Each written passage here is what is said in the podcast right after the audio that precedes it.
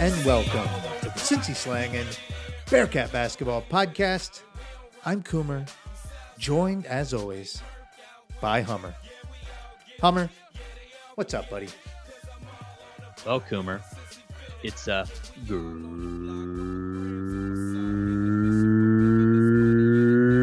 great day to be a Cincinnati Bearcat basketball fan.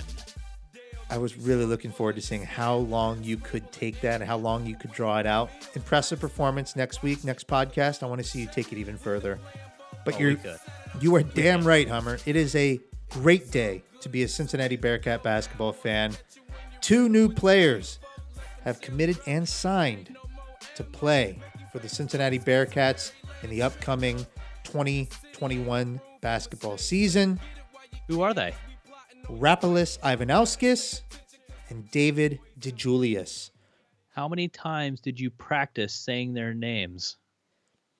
I went on YouTube for an undisclosed number of minutes, searching for people saying them out loud to make sure I was saying it correctly. We all know that if you only read a name, sometimes you make up on your own magical way of saying it.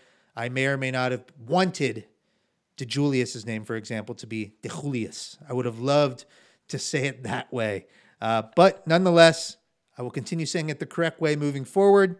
Um, Hummer, this rounds out. Well, we think it rounds out. We're not sure yet. There's there's still a, a wild card on the roster, and that's Prince Toyambi. Uh, given his health status, we don't know what's happening there. Um, but as it stands, we have now added officially two grad transfers, actually one grad transfer and one just regular old fashioned transfer in David DeJulius to our program, in addition to Tari Eason, Gabe Madsen, Mason Madsen, and Mike Saunders Jr. Six new additions for the upcoming season, rounds out the class and gives us a really good idea as to what we can expect in the coming season. Now, in DeJulius's case, he may have to sit out a season. I think all of us are anticipating that the NCAA may expedite their uh, their change in rules where you don't have to sit out a year any longer. That's not official yet at this point. So, similar to Chris Vogt, we may not know for a while whether DeJulius will actually play next season. You know, I'll, I'll go out on a limb and say I think that he's going to get a waiver. Uh, one because of the coaching change that he went through, the program uncertainty. So I think he has a case there. But then I honestly think they're gonna they're gonna do something because of COVID nineteen. They're gonna just kind of do a blanket waiver because there's so much uncertainty right now. It's just gonna be easier on them. That's just my personal opinion. But you know, we'll get into that later. Hey, before I do want to kind of before we get into our special guest Hummer, um, we actually were fortunate enough to be blessed with the presence of the recruiting god. Brett Stein joined the podcast today. Uh, he he writes for Bearcat Journal, covers recruiting, basketball recruiting for Bearcat Journal. Extremely dialed in. Really great to have him on the podcast, and we certainly don't want to keep people waiting too long. But given that the roster has filled out, I would like to just spend some time kicking kicking the roster around with you. You know, we've got we've added some depth to the front court, we've added some depth to our guard position, and we know what we lost. We're losing Jarron Cumberland, we're losing Trey Scott, you know, two of the most important players on the roster last season. We also lost some depth uh, midseason last year with Jay Sorolla. Chris McNeal also left, Jaevin Cumberland. So obviously, it's going to be a little bit of a youth movement with the Bearcats given the new roster additions, and maybe I should back up a second. Maybe we should talk briefly about what Rapolas and what De, Julius actually bring to the program. So, what have you learned so far about Rapolas Ivanauskas' game? So Rapolas seems like he he's big body, you know, six six nine, six ten, but he's offensively gifted for his size. So not only can he play the low post, he can also hit threes at a relatively high clip for his size. So he's going to be able to spread the floor, but he's not going to. I don't think he's going to take over the Chris Vogt type of of role. That's not why he was brought in. I really think he's brought in to replace Trey Scott. So I think we're looking at him more as a four. We're going to look for him to to, to handle a lot of the same responsibilities. I think we're going to expect him to do something he's probably not accustomed to, which is rebounding. Uh, he had that tremendous game against us where he he pulled down I think seven boards of his own that game as well as throwing nine. up 19. Oh, yeah. nine. Thanks. Yeah, Thanks. 21 points, nine boards in that game against us. And I think that's what we're we're gonna we're not gonna expect that out of him every time, but I think that's what we're gonna see with DeJulius. I think what we're learning is he's he's a guard, he's quick, uh, he's we always talk about on this pod that junior year is that year you look to see someone take that next step. And DeJulius seems at Michigan that he was poised to take that next step, potentially being their starting guard. So I'm I'm hoping that we get to see that transition here at Cincinnati to him being that starting guard. You know, Mika Adams-Woods is good, and I think he's going to take a step in his own right. But I think Mika's step is going to be more for you know from that not really being a scoring presence to being that seven, eight, nine, maybe ten points a game, which is respectable. And then I think DeJulius could be in that hopefully that 13, 14 point range. And then if we get Keith Williams back, it's just going to be a deadly combination, in my opinion, of what we're going to have in terms of offensive firepower. Well, let's have some fun talking about the roster here for a couple minutes. I did. There's a great piece on the Athletic for those who subscribe Highly recommend if you don't. They're actually offering really good free trials right now while sports are out of session.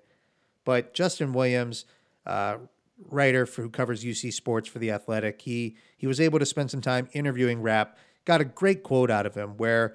Uh, upon John Brannen's first text to Rap to let him know about being interested in him joining the Bearcats, um, apparently what John Brannen said was he described himself and said, "This is the coach from Cincinnati, the team you torched last season." Uh, we are all, as Bearcat fans, very familiar with Rapolas's game because he absolutely dominated us in the second half of that game. He dropped 19 points. His offense is what clearly jumps off the page. He can operate in the low post. He can stretch it out to the three point line. He can take a couple uh, bounces as well. Just really, really comfortable with the ball, scoring. Really smart, high IQ player, and you know it's no it's no wonder John Brannen wanted him to join. Uh, Drew McDonald, a player who was a conference player of the year in the Horizon League and NKU, is someone who thrived under John Brannen. I would say that Ivanauskas has a very similar profile and game to McDonald. Now, the one thing we should mention is that, and we're going to get into this with Brett Stein. We probably shouldn't step on everything we talk about with Stein. Um, his shooting percentages really fell off the map last season.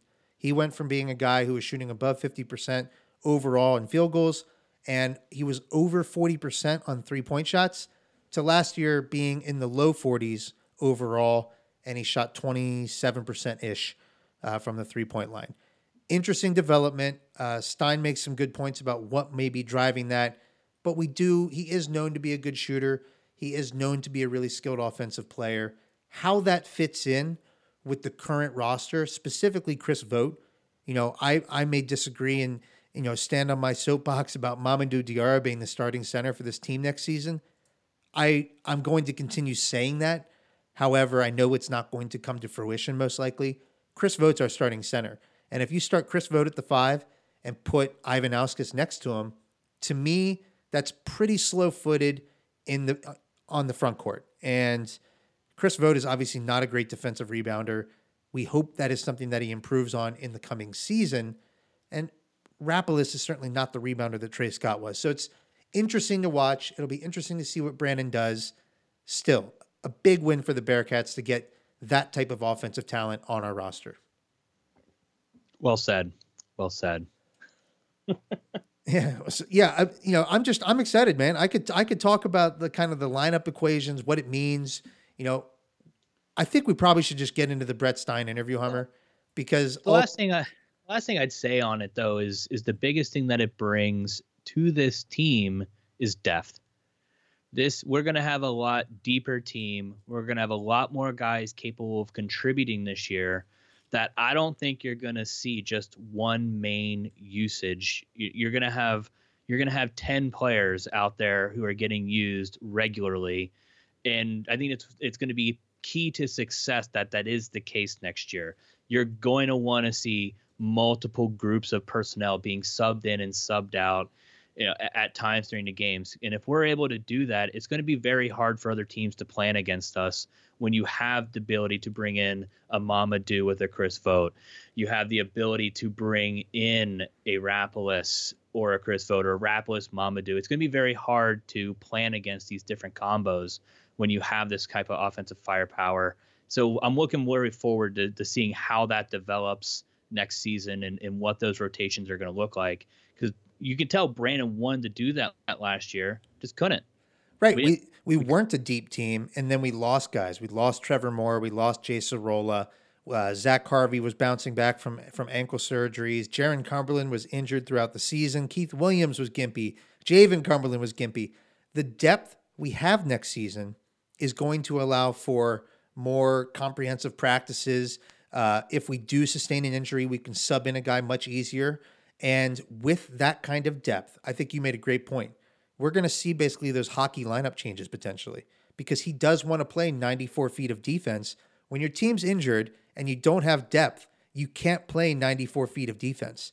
Next season, that changes. Not only that, the, the team is essentially built for it. There are two guys on our team I would say are not necessarily built for an up and down style. Chris Vogt, he's not necessarily what you'd imagine pressing. However, he can he can be basically the last line of defense in a press, so he's fine there. And then Rapolas, every other guy on this team, you have long players, quick on their feet, athletic, rangy. John Brannen is is got to be just licking his chops to get this team at UC in the Shoemaker Center practicing. And you know, now that the work is done, uh, I'm sure he's he's rooting for this COVID nineteen situation to wrap up so he can get to work with these guys. Speaking of wrapping up, is that enough time for us? Is it time to get to to Mr. Brett Steins? Yeah, we're we're being way selfish here. Uh, let's, without further ado, let's spend some time with Brett Stein talking about the newest additions. We are now joined by recruiting expert, Bearcat Journal legend, the go-to this time of year, Brett Stein. Brett, thank you for joining the Cincy Slangin' Bearcat Basketball Podcast. No problem. Thanks for having me on, guys. Obviously, Brett, we had to speak to you this week because the Bearcat fan base got some extremely exciting news. We have officially received commitments and I believe signings from Rapolas Ivanauskas and David DeJulius. So, Brett, before we get into the specifics of these two players and what they're going to be bringing to the Cincinnati Bearcats basketball program.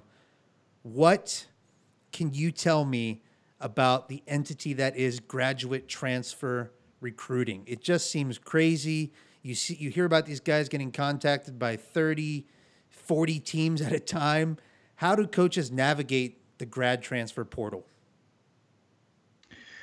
It, it's a whole different animal. Um, this is the second year they've had it. Um, I was talking to Jason Smith. He's the coach um, over in New Hampshire. He, he coaches at a uh, Brewster Academy, and he was uh, Ivanauskas' coach for his senior year. And he was telling me, since he's already transferred before, just as an example, he started Northwestern, had injuries to his shoulder, and he, he was there for two years, didn't really play. Then transferred to Colgate, was there for two years, did really, really well. He said this time around, his phone started blowing up and basically, Coach Smith ended up kind of parsing through the schools that had reached out and then passed them along to Ivanauskas a little bit to kind of figure out what schools he wanted to talk to because he wasn't big into the whole I'll talk to every school kind of thing, having already transferred before. But it's overwhelming. And yes, there are some schools that seems like every player that goes in the portal gets a call. It seemed like Arkansas and Cincinnati and Iowa State, because they have four scholarships open still, were contacting everyone that came through the portal. And it's a total minefield. And it's hard to really decide and figure out initially after all those schools contact players how many are serious and how many just kind of reach out a little bit just because it's they're doing their due diligence. Coaches are stuck at home driving their their spouses crazy and their kids crazy. So for some coaches, it's like, oh, someone's in the portal now. I got to go, honey. Right. In Cincinnati, I saw Cincinnati tied to a ton of different graduate transfers. I'm not going to sit here and name them all, but you know, two in particular. If you had, if you had contacted the Cincinnati fan base last week, you know, there were some people who were who were uh, getting close to the ledge there with losing out on Brandon Johnson or Jalen Tate. How, I mean, do you have any sense for the prior, prioritization of grad transfers in John Brannen's mind? You know, we're tied to so many different players, but we don't have spots for them all. You know, who was kind of higher on the totem pole? And does it work that way where whoever just commits first gets the spot? That's a tough question to answer. I mean, certainly their interest in Jalen Tate was very genuine. The fact that he can play some point guard, play on the wing, Brannen coached him for several years and was very familiar with his game. And his his dad played here, obviously, too. Uh, Jermaine Tate back in the late 90s, early 2000s on those Kenyon Martin, Pete Mickeal, Kenny Satterfield, DerMarr Johnson teams. I think with Tate, it wasn't just the ball handling, but the fact that he was a high level defensive player. So he was two time league defensive player of the year, three time all league defensive team. That really appealed. And he, he would have been a good fit because he would have kind of softened uh, the experience loss after all the players that left and graduated this year on the wing to kind of help improve that situation from an experience, stability, ball handling, uh, defensive standpoint. With Brandon Johnson, I didn't I didn't ever speak to him with some of the grad transfers. It's hard for me sometimes because I don't know these players and they go into the portal and all the schools are contacting them at will and then people like me also it they don't always get back to me. So on that one I think they would have taken him cuz he's an experienced player from Western Michigan. He could have helped fill the void from Trey Scott uh, from a rebounding perspective. And you got to remember when guys transfer up a level too, there was a really good article I think on Stadium I saw. I think Jeff Goodman wrote it where all those mid-major transfers that move up a level, they don't average anywhere near the production points, rebounds, things like that when they move up to a higher level. So with the players Cincinnati was able to land, those are guys that have already played at that level, were high-level recruits, and seems like transfer better skills for what Coach Brannen wants to do. Well, I think yeah, that's, I mean, that's a good point. Go ahead. You can, you can, look at it just from the experience of what we had last year uh, with with Jaevin Cumberland coming down from moving up to a level, and you know he he had a good season, but it was nowhere near as productive as what we thought it would what it should have been. Right, and it, it reiterates the fact that when when you don't get a certain grad transfer, it's not always the end of the world. You know, like they these guys are making a, a leap up, but to take it into the guys that we actually did land what's nice about let's start with Rapolas Ivanauskas. This is a guy coming from Colgate, not a very big school. Like you said, he started his career at Northwestern, but Bearcat fans got a firsthand look last season at what this guy can do. He dropped 19 points in the second half against a player, Trey Scott in particular, who won Defensive Player of the Year. What have you gotten to know and, and learn about Ivanauskas and his game? Uh, uh, for, first things first, he speaks five languages fluently. So very, very intelligent player on and off the court. His parents are from Lithuania, and he moved to the United States when he was very young. He grew up about a half hour, 30 miles outside Chicago, and he committed Northwestern, went to Northwestern. So with a player like him, he spent two years in the Big Ten practicing against you know players. He only played about three games, and I, I think for him, once he got healthy, he's he has the ability to score inside and out. You think about the way Brannen used Drew McDonald at Northern Kentucky, where the four or five man can kind of set a pick and roll or pop out or be a trailer on a break and shoot a three. So he can score in the post. He can pass a little bit for two assists a game last year, and he can stretch the floor for you. So I think with a player like him, he's been his league player of the year. He averaged about, I think, 14 points and almost eight rebounds last year. So I would say if you're going to translate that to this level, I could see him averaging anywhere from seven to 10 points per game and, and five to seven rebounds. Um, he's not a shot blocker necessarily, but at about 6'9, 6'10, he could guard fours and fives in the American. He's been in college four years. He's graduated. He went to two excellent academic schools. Very mature player who wants to get better, who thinks he's a good fit. And I think with everything happening with no visits being allowed, you can't underestimate the fact that Colgate was added to the schedule and played at since he's been in the arena. He knows he could shoot on those rims. He scored 21 points and had nine rebounds in a game that his team won. So I think the fact that he couldn't take any visits helped Cincinnati because Brannen had scouted him, knew he was good, and that really paid off. If you read the piece by Justin Williams in the Athletic when he spoke to Ivanauskas about why Brannen and Cincinnati were so appealing to him. Well, let's go into that. You know, uh, from just from your firsthand interactions, you said that his coach and he kind of had people around him help filtering uh, the types of schools and coaches that he might actually be interested in. What maybe caught his eye? I mean, obviously he played at Cincinnati, but knowing that he's going to play in a John Brannen type system, what was appealing to Ivanauskas from what you've gathered about the Cincinnati opportunity uh, playing at our university? Well, I, I think having played on a championship team two years ago at Colgate, and he was on the team when Northwestern made their first tournament appearance, I think, ever. Um, he really values winning. And if you're looking at programs that are interested in you, Cincinnati's made nine straight tournaments. They likely would have made it this past year. More often, you know, not for sure, but more than likely they would have made it. They were the number one seed in the conference tournament based on tying for the regular season and winning the tiebreaker. So it's it's a winning program. It's put a lot of players in the NBA, which is very appealing, and the style they play. You know, he scouted Cincinnati. He got to play against them. He, he sees how they use their big men. I think all of that was very appealing, and and I think for someone like him who's trying to get back to a higher level and uh, have a lot of visibility. They're going to play a lot of big name programs in the non conference next season if there is a, a season. They're going to play Xavier. They're going to play at Tennessee. They're going to play likely Arizona or Texas Tech in the preseason NIT. I've heard a few more high level games around the calendar. And if you saw how Brannen's scheduled, he wants really good mid major teams on the calendar too. They're going to play at Northern Kentucky. So I think all of those factors are what really appealed to Cincinnati for a player like Ivanauskas. And the fact that they lost Trey Scott, they lost two first team all conference players. There's a lot of minutes to be had there, and he'll be surrounded by some good players he played against this past season. Well, we've got a lot of time in the offseason to speculate as to what Brannen's going to do from a rotation standpoint. In the front court now, we've got a, a rotation that looks like it's going to be Chris Vogt, Ivanauskas, Mamadou Diarra, and then also incoming freshman Tari Eason. The wild card I haven't mentioned, obviously, is Prince Toyambi. I don't think anybody has a real sense as to what is happening with him, unless you do. Do you have any information there, Brett? Uh, they haven't announced officially. I have a hard time seeing the university and, and the uh, athletic department clearing him to play. The nature of what happened with him and his surgery, uh, I don't think from a legal standpoint and also just doing right by the player they could clear him to play basketball for the for the school based on the nature of his condition. So I think he'd be allowed to stay and be on scholarship and graduate if you want to stay here academically. I just would put it as more doubtful that he'll ever suit up and play for Cincinnati.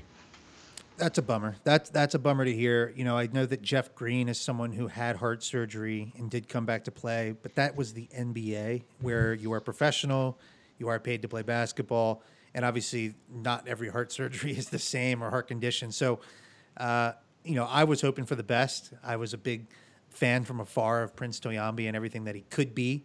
Um, but we'll see what happens. Regardless, those four players, it's an interesting kind of combination because you've got a freshman in, in Tari. Who knows how, how quickly he'll adjust to the college game, especially on the defensive end. Chris Vogt, we know, struggled defensively last season. He did have one of the worst uh, synergy ratings on the defensive side. So pairing a player like Ivanauskas with Vogt, that's where I'm really curious what Brannen's going to do and how he's going to juggle uh, that front court rotation. Yeah, I think unlike last year when Sorolla left the team mid-season, it really reduced their um, their depth in the front court.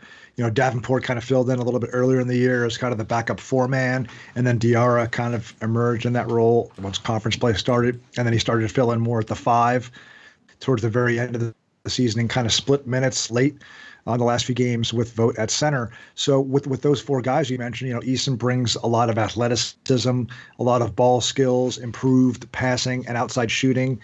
He won a state championship and was named MVP in the 3A region in Washington State. So he's a guy coming off a very successful high school season, and he played under NBA players. His head coach Brandon Roy, who was the Rookie of the Year for the Portland Trailblazers. So very high level of coach competition where he was playing high school ball. With Diarra, he's in the six nine range. He's got he can shoot the three. Not a guy who needs the ball to impact the game. He he's very athletic, long arms, can rebound, especially on the offensive end. And he offers you the chance to play the four and the five. You know, with Vogt, he's kind of an eight feet and in scorer, takes up a lot of space. I think for him, he needs to improve his his rebounding many times last season, I would see him have his hands on the ball or have a box out, and he didn't come down with it. So for a guy who's 7'1, 260, fine tuning that. And like you said, he needs to make some improvements on the defensive end in terms of his footwork. And maybe uh, that's something he could work on on his own because, again, no one's there on campus right now. Right, and then right. with Ivanauskas, Ivanauskas, I mean, he's a guy that can score. He's played against high level players.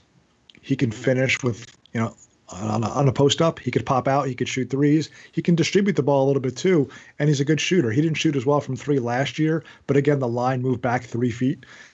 So he shot 43% two years ago and more like 27, 28% last year. So if we kind of split the difference there, he's in the mid 30s. That's a very respectable percentage. Someone that helps open up the floor when he's on the court, and it gives you a lot of different lineup combinations for those four and five spots next season. Is there anything out there? You know, this is kind of be my last question with regard to Ivanauskas. I did notice the the really massive drops in shooting percentage last season. I, am glad you brought up the three point line. That is a, a, potential explanation for it. Was there anything injury related, um, or any other speculation as to what that drop off was driven by? Because you hear about his great shooting, but then you look at the percentages, and it was a really rough shooting year last year. Uh, I, I don't think I read anything regarding any kind of injury. I think he played in every game they had. Obviously, the year before, he got cleared to play and got the waiver right the, the day of their first game two years ago. And then he started off pretty well. And then once conference play hit, I was watching a video on him. He really started to turn on, became the conference player of the year. But it wasn't like he was the favorite when conference play started. So I think he caught some teams by surprise since he wasn't, you know, there the year before. And then this past season, if you kind of compare him a little bit to Jarron, when he's the focus of the other team scouting report and he's the main guy you need to shut down, he still gets his points, but it, it, takes more shots to get there. So you'll see some drops in percentages, things like that. And the fact that he's had shoulder injuries, you know, if anything like that flared up, that could have affected his shooting a little bit. I can't really say for sure. That's just speculation on my part. But when you're at the top of the scouting report versus like the third or the fourth guy, that's going to have an impact on your shooting percentages and just teams running more defenders at you, especially in the Patriot League, where you know teams can maybe double you a bit more and let someone else loose with less of a disadvantage on their part cutting someone open and having them beat them from the perimeter, for example. So maybe that was that was part of the drop in his shooting and production this past season. Well, I think that's a, a good point too. You're bringing up with with what teams do with the scouting reports because I think one of the other issues Chris Vogt had more towards the middle of the season is he got scouted heavily and it shut his game down because without you mentioned his footwork on the defensive end, I think he needs some footwork on the offensive end too, with some more more low post moves to be able to effectively score from outside of that that three foot range. So I think having another player of that size who's not necessarily going to be caking Chris Vogt's spot in a sense, because I know from what we've seen in that interview with Justin Williams, he mentioned he wants to play the four, and it seems like that's who kind of Brannen was saying, "Hey, we want you to come in here to replace Trey Scott. This is the guy you're going to come in here to rep- replace." So I think that's going to actually help Chris Vogt having someone else who is probably you know as good as Trey Scott was as an offensive threat. It seems like this guy uh, Rep has the same tools uh, per se, um, but we do have another player that was was brought on, uh, David DeJulius from Michigan. You mentioned he came over, averaging I think it was 21 minutes a game, about seven points a game. What are you seeing from him? What is he going to bring to the Cats in terms of of that type of transition? Before I hopped on with you guys, I was talking to someone else I speak to just about every day, and what I said to this friend was, I was like, he he might be the best offensive threat at point guard Cincinnati's had since early in Cashmere Wright's career. When I say that, I mean he's a guy who's about six feet, maybe a shade under, very quick, can get into the lane, can shoot, make you pay from outside, and can really be used in, in a pick and roll setting. He did very well with Michigan in that sense. He has to be respected. He shot 36% from deep last year and about 70% in limited attempts from the free throw line and he played uh, in arguably the toughest conference in America last year in the Big Ten. So with a player like him, he's really explosive with the ball in his hands. He's more of a scorer. But to have a guy like that, if he starts, if he comes off the bench, if he's eligible next year, seven points per game in a backup role at the Big Ten, if he's playing 28, 30 minutes a game for Cincinnati with the players around him, if he can get his own shot and generate offense and be able to push the pace, which we know was what Brannen wants, he's the kind of guy who could be really effective in this offense. And I think you'll see a little bit less of the uh, the ISO. Jarron has the ball in his hands that we saw a lot in the half court this past season. But he's another guy you could play with the Saunders or play with uh, a few other wings, and any of those guys can get the ball and go. So with DeJulius, I think his athleticism, his speed, and his ability to score from outside and getting into to the rim to the free throw line will open up a lot of things because he's a guy you have to respect. I mean, no offense to to Chris McNeal. But when he had the ball uh, late in the season, no one expected, you know, he wasn't shooting shots. He wasn't really a threat to score. And DeJulius gives you someone who provides scoring at the at the one spot who can also play off the ball a little bit as well. Well, in yeah, today's McNeal was basically shook after that Bowling Green game. Uh, but something you mentioned that I think is of particular importance here is the eligibility. Uh, what what's the likelihood of a waiver being granted? Is is is the situation we had at the end of the season, even though he's not a senior, is that going to be taken into account? Do you think there's a, a likelihood that we're going to get a waiver for him to play? I, I think they're voting next month whether to allow transfers to just play without sitting out a year.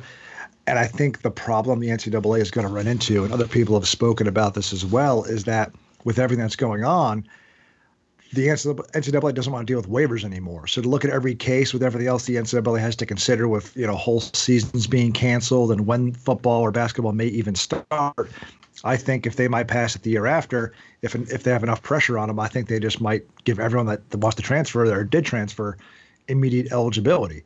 Um, if they have to file a waiver, I don't know what the strength of his case would be, um, other than the fact that obviously his second year um, the coach that recruited him left, and he was under a new coach, and there was some uh, some transition there, and it didn't work out for him. So I don't know what he would argue in terms of a waiver, but I think it's trending towards no sit out one year in residency being required now for basketball and football transfer. That'd be huge. You know, it's beating a dead horse, but Brannen has loaded this this roster with guys who are offensive threats you know, M- McNeal was a awesome defender last season when he was on the court, but he was playing at a point guard position, and that that added another guy who was a complete non-threat from the perimeter. And in today's style of basketball, it just makes it incredibly difficult to score consistently and generate offense if you've got two guys on the court who are just non-threats. Um, anything you could tell me, you know, DeJulius, this is a guy who is, I guess, the sixth man for Michigan, basically, right? You know, he's he's able to play pretty good minutes and was potentially going to be the starting point guard um, for the Wolverines this coming season had he stayed. How does that? How is Brannen? How do you think Brannen balances having a guy like DeJulius potentially be eligible with also having Mika Adams-Woods, with having Mike Saunders Jr. I know you can never have too many talented guys on a roster, but there are only so many minutes to go around. That's a great question. And that's something that I think they had to consider pretty strongly because obviously they wanted to make sure that, that Mike Saunders Jr. was going to be comfortable with that. And the fact that the two of them spoke and, you know, everything seems to be very, very good there is, is a good sign because – players like Mike Saunders Jr., you know, he spent the last two years playing at Wasatch Academy in Utah, and they brought in a point guard in the 2022 class named Richard Isaacs, and they had to play with each other this past season. He's a point guard. So that gave Mike a chance to play off the ball a little bit and just have someone else to practice against, and he doesn't shy away from competition. So I think bringing in someone else who's two classes ahead of him is going to push him to bring his A game and will allow him to come along, especially his freshman year, at his own pace. So instead of him being relied upon for 25 minutes a game, he'll get less than that, but it'll give him a chance to get more comfortable. And as we saw this past season, as players improve throughout the year, you saw with Mika Adams-Woods and Zach Harvey and then Davenport in the Memphis game. If you're a freshman, but you're showing you can help the team and help us win, you're going to play. So with so many major pieces gone from last year's team, I think that's got to be the selling point to some of these players that it's going to be crowded, there'll be competition, and that's what they want. And it's, it's a fine line to walk because, as we know, with with players transferring as, as often as they are, you you don't want that to create any kind of tension or dissension in the locker room. And also, I, I have to believe with uh, with the guys they have. There's not really set positions. You know, it's not like you're the center, you're the power. It's more positionless type of basketball. So it's more like guards and wings and then forwards. So for all for all those reasons, I would say if he gets a waiver or if he's eligible to play next season, I think he'll see the bulk of the minutes at the one. But you've got multiple guys that can kind of fill in as secondary ball handlers, or he can move off the ball and be more of a scoring option in the half court as well. So I think that's how they're going to explain it. And I would expect Brannen to be there in his basement since everyone's stuck now in his lab tweaking around with lineups and different combinations for how to get all these guys on the court because he's talked about having four quality guards. If you want to be an NCAA team and go far, you need four quality guards. So loading up in the backcourt based on the way he wants to play and run his team makes a lot of sense to me. Yeah, yeah we, it seems like we've had a lot of openings this season, like you mentioned, with with people leaving. Um, something I also thought was a little interesting too is DeJulius moving his decision back to today. Uh, did Dad have anything to do with DJ Carton making his decision to go to Marquette? Was he was that something where he might have been looking at Marquette? DJ got there first. He's now reevaluating the landscape. Uh, honestly, the way this all happened when DeJulius went into the portal, which was middle of last week, he very quickly, within a couple of days, cut it to the four schools that he was considering. So his process was much quicker than I think some of the guys that end up in the portal, especially that have multiple years of eligibility. So I think with Marquette, if they got Carton last night, they've probably known for maybe a couple of days or longer that he was likely going to pick them or go there. So I don't know how hard Marquette pushed or how much he looked at Marquette. Um, that's pretty far away from where he grew up in Michigan. Of the four schools he was looking at, Marquette, Missouri, Cincinnati, Iowa State. Cincinnati's by far the closest from where he is in Michigan. So if distance was a factor, you know, Cincinnati was the closest one. And I also think if you're looking at Esther, um, you know, Missouri's point guard, I think his name Pinson is in. He's I think he's in the draft right now with the possibility to come back. Where Cincinnati, their point guard kind of graduated, and they've got a freshman coming in, so there's a lot of minutes there. Iowa State has a lot of minutes to offer as well. Their best player, Tyrese Haliburton, who had a Cincinnati offer a couple of years ago, by the way, he's he's going to the NBA. He'll be a, a, first round pick. They have a lot of minutes, but they had they've had a bunch of guys leave the last couple of years, so there's a lot of instability at that school. And I think if you looked at everything and, and the winning that Cincinnati tra- has traditionally, that made it most appealing for David DeJulius to pick Cincinnati. We're the best. What can we say? Well, we are much more of a powerhouse in terms of basketball than those other schools. It is interesting, right? So Keith Williams right now has declared for the NBA draft. You know, everyone can have their opinions on whether or not he stays or not. It, even if he comes back, the Bearcats find themselves in a situation where there's Keith Williams and there's Mamadou Diarra in terms of players who actually played minutes for the team two seasons ago.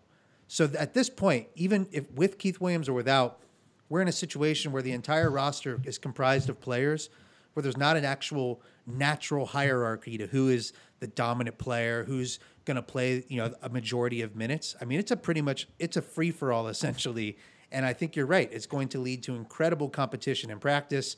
Guys who all believe that they can earn and get significant minutes. That does toe the line though with creating an environment where you know some guys are going to lose out. Some guys are going to end up playing more minutes than others, and that can lead to some natural friction uh, in terms of what it means for the Bearcats down the line. Certainly not something we have to worry about now. It's nice to have the options, but it will be interesting to watch as ne- next season plays out. Yeah, I would agree with that. And I think you have to remember, too, you know, last summer, once they got all the commitments and everyone got to campus, you know, Davenport had knee surgery, Trevor Moore had surgery, Mika Adams-Woods had two root canals. I don't know if you guys knew that. Zach Harvey was not far removed from ankle surgery and wasn't 100%. So they were practicing with less than 10 active, you know, 10 healthy players. So even if they have 12, 13 guys next year, not including walk-ons, you know, there's always the possibility that you know someone could get hurt someone could have some other kind of issue where they can't play and that has to be considered as well so i think like you said, now looking at it, you want to have as much talent as possible. And then as the season approaches and practice approaches, you can kind of adjust accordingly. You know, I don't know if that would mean someone might redshirt because you've got right now, um, you know, four incoming freshmen, uh, a transfer with two years of eligibility, and then a graduate transfer with one year. So it gives more balance to the classes. You have three seniors next year then with Ivanauskas, Diarra, or excuse me, Ivanauskas, Keith Williams, and Vogt. And then in the junior class, you'd have just DeJulius and Diarra. So you didn't want to have like 10 freshmen and sophomores. You want to have a little more um, balance to that right. so as not to have too many people in one class. So that's something the coaches are going to have to figure out. And I, I think kind of sell to the players a little bit because guys are less likely in today's game to want to wait their turn and put in their dues. And I think back to uh, Bearcat Dion Dixon, if you remember him. So mm-hmm. he had the uh, the game winning, game sealing dunk against Florida State to get them to the Sweet 16 when uh, in, in 2000 was it 10 or 12. And when he early in his career, he played a lot as a freshman, and then the next year, Lance Stephenson came in very late and took away a lot of Dion's minutes. And Sean Kilpatrick signed in that class, and he redshirted after doing a prep year. So Sean Kilpatrick played a, as a redshirt freshman. This guy's like 23 years old. You know, he's very experienced. But if, if you look at today, if this happened now, would Dion Dixon have stayed at Cincinnati and waited his turn a year, or would he have gone to the transfer portal? It's a great point. And that, I mean, that season, captured how chaotic it can become. Because in addition to that, I believe it was Deonta Vaughn's senior year. And if you look at his, you know, what he finished with, he was averaging like 11.7 points per game. Ball wasn't in his hand as mu- hands as much, and it can create maybe uh, less than ideal dynamics in terms of just everyone's happiness on the team. I'm happy. I want to make clear, make sure, make sure everyone understands. I'm extremely happy with how this played out. Uh, I think in terms of who was actually on the table for the Bearcats to potentially land, these are two of the better transfers we could have hoped for to supplement and, and kind of complement the four incoming freshmen that we already have on the on the table. Um, Brett, really appreciate you joining us today. Hummer, do you have any other questions before for Brett before we let him go? Not really. Just uh, you know, I think with the two additions, these transfers beforehand, you and I have talked extensively about how is this team. You know, what's our what's our way too early outlook for this team? I think the additions that we brought in, I think we're back to that. Okay, I have realistic expectations that this team's going to be a contender next year. We're we're going to be fighting for you know a chance at another title. I'm not saying we're the outright favorites to win the conference by any means, but I definitely think what what Coach Brannen has done is put us in the place where we can contend. So I guess it's time for me to ask you, Brett. You know, I'll, I'll leave you with this. Based on what we've seen in Brannen's first two recruiting classes, uh, one of which was kind of put together very haphazardly last second. This is kind of his full first full recruiting class. Is Brandon better suited to recruit to the University of Cincinnati than Mick Cronin? I think the fact that he also grew up kind of in this area is helpful. Coached very close by as well. I think Brannen's advantage in some ways in recruiting is he's very into the advanced statistics and metrics, splicing up footage to show players how they be used in his system. So I think that gives him a little bit of an edge. And the fact that I think he played college basketball, that's very helpful. And he's in his, you know, he's in his 40s, so he's a younger coach with a significant amount of experience as an assistant and doing recruiting. I think all that plays into his favor. And I would also just say, you know, it's hard to really compare the two because when Mick took over, obviously there was almost no one on the roster, and then they were in the Big East as well. So now you're in not quite as tough of a league. Um, but you still have the benefits that Mick didn't really get to enjoy, like a brand new arena to play in, and you know, a bit of that, which is certainly helpful. So I think towards the end of Mick's tenure, it just got you know, he had been there over 10 years. It got a little bit more difficult to recruit. And, you know, sometimes guys just don't pan out the way you expect. Yeah. I think it's nice. It's easy to look now with just, you know, having one class that played one year in, in just a backup role. I think that's a better conversation to have three to five years down the road when you can fully assess how those players performed at the college level. Yeah, I definitely make that comment a little bit tongue in cheek. Mick Cronin recruited plenty of really good players for the Bearcats. This has been a bit of an injection of life, though, to the program. Recruiting – just seemed to have been a, a plateaued a bit, might be the word, over the last few seasons. Really happy with how the first couple classes have gone for John Brannen, but now it's time to see the results. He has to coach them, he has to build them up. Uh, Got to get him in the weight room, and we'll see how it plays out. Brett, I know you've been a busy man this week. Really appreciate pre- appreciate you joining the Cincy Slangin' Bearcat Basketball Podcast. Thank you, sir. Happy to stop by, guys. Thanks a lot. Appreciate it. Thank you.